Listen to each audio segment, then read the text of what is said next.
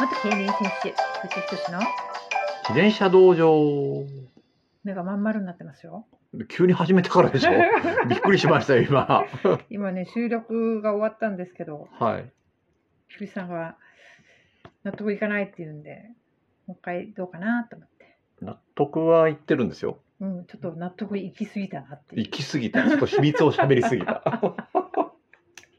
そうですね。これはちょっと喋りすぎたかなっていうところです続ね。きは企業秘密があったん有で。料オンラインサロンでみたいな。あー、ね、いつかやりたいですよね。うーん、やりたいな。そういうのも。そうですね、もう少しお伝えできる場をそ作うですりたいなねと。は常々言われてますよね。はい、もうかなり突っ込んで、うんあの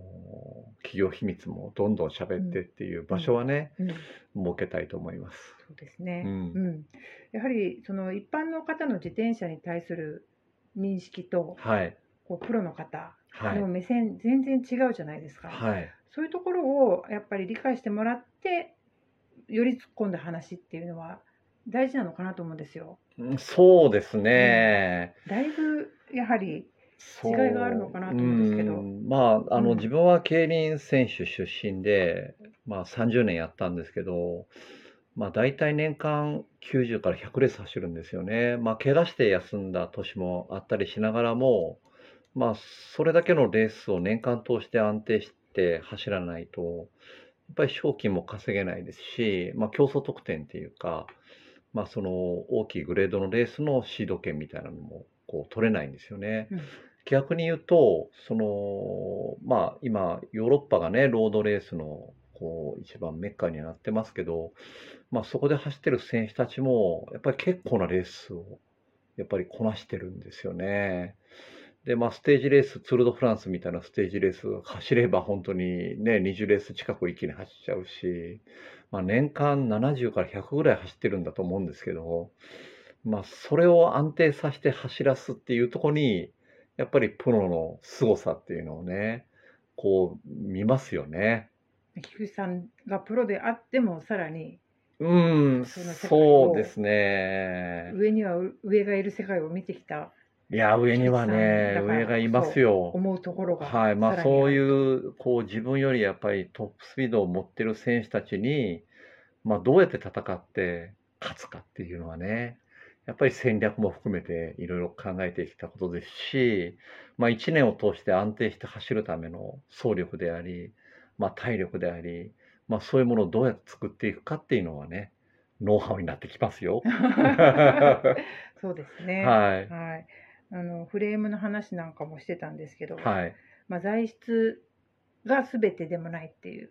ああ、そうですね。材質が大事だっていううんまあ、ざっくりとした一般的な感覚でないところに自転車の速さを引き出すものもあるというような、そうですね。話もさっきしてたんですけそどうですね。ね。まあ、そうですね。まあ、どういうふうに表現したらいいのか、ちょっと難しいんですけど、うんまあ、黒森だと、こう、改正 8630R っていうパイプがあって、八郎さんはかっい。こいいですね。かっこいいでしょちょっとガンダムっぽいでし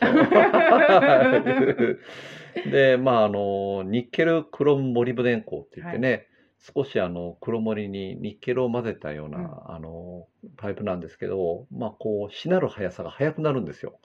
はうん、それで薄くて合成が保てるんで、うんまあ、軽くてあ、うんこうハンガー部分のねじれが速く速いっていうか、うん、なんか反応が速いというかフレームの、うんそういうパイプなんですけどね、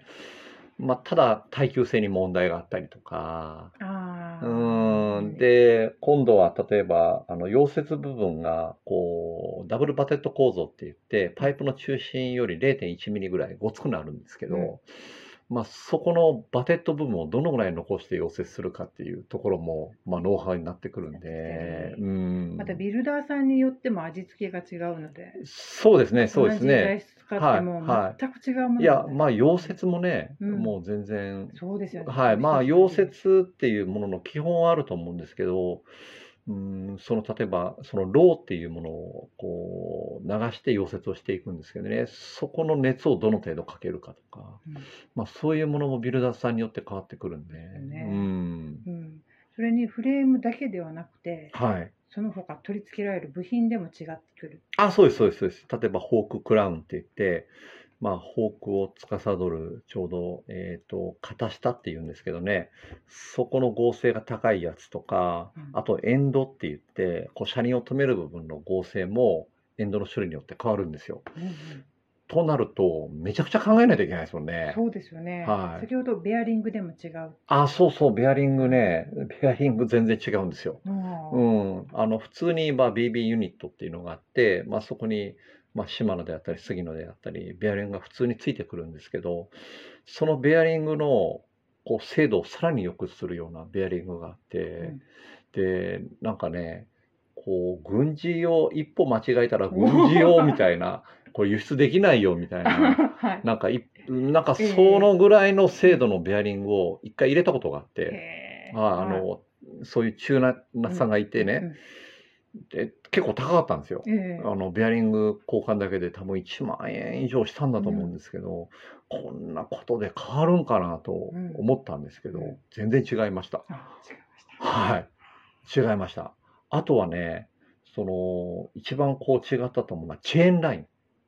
チェーンライン。はい、フロントのギアとうんリアのギアがうんこうチェーンでこうはいつながってるんですけど、はい。そのチェーンがそのラインで、まあ、トラックレースですよはい。まっすぐついてるかどうか若干歪んでつくと、うん歯にチェーンのガイドプレートが当たって抵抗になるんであー。はいそのチェーンラインを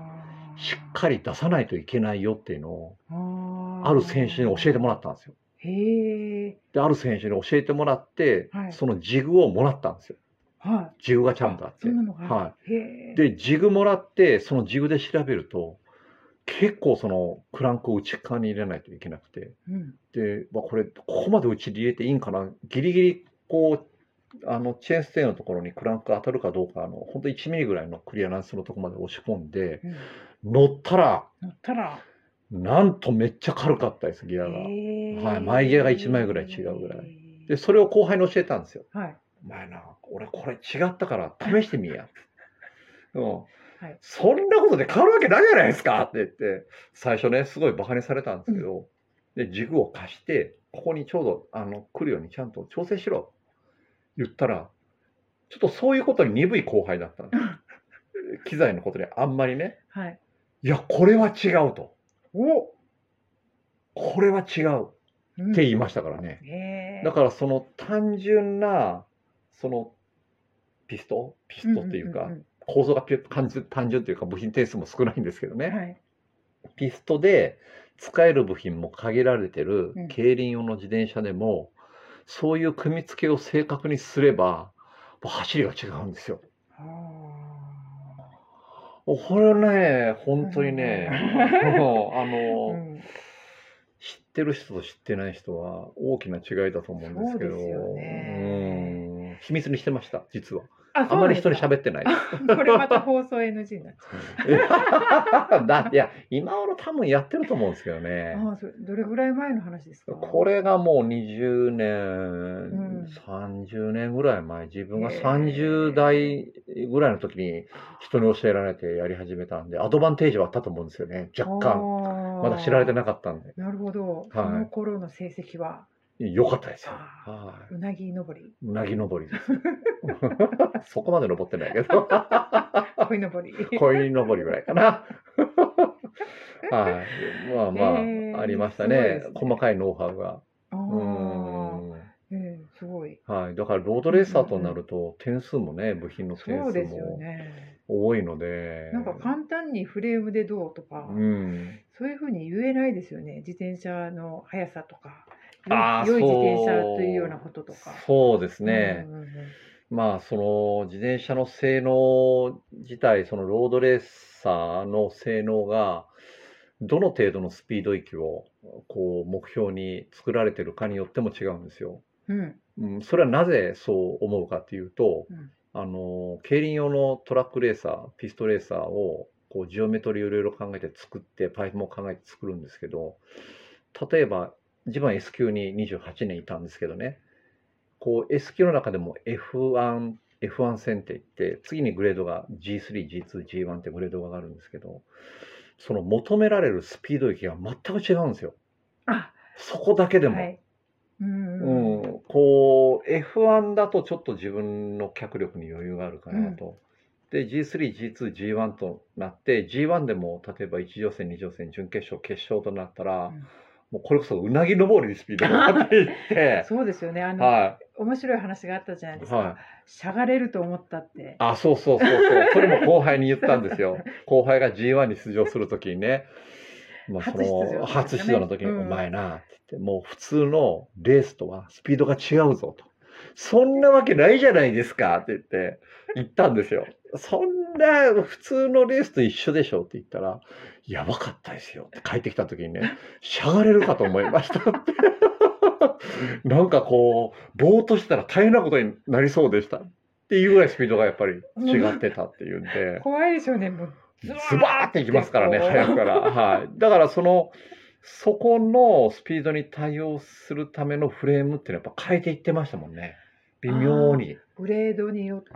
はいはいははいい。まあ、目指すところのスピード域に合うあフレームのあそっか操作性っていうところにあ、ーをやっぱ考えてて、グレードレースを標準にしても F1 だとまた速度域が違うからそうなんですよ。若干、そうですね。あーあなるの、ほど速度域が若干低くなるんで、うんまあ、そのグレードのトップクラスのレースに合わせたフレームでそのうん F1 戦走ると低速が苦しくなるんですよ、あー低速域がなるあほのど低速域が引っかかり出すんですよねあーはいの乗らないというかうん乗らしづらいというか、あなるほどはいだからどちらに合わすかっていう話なんですけど、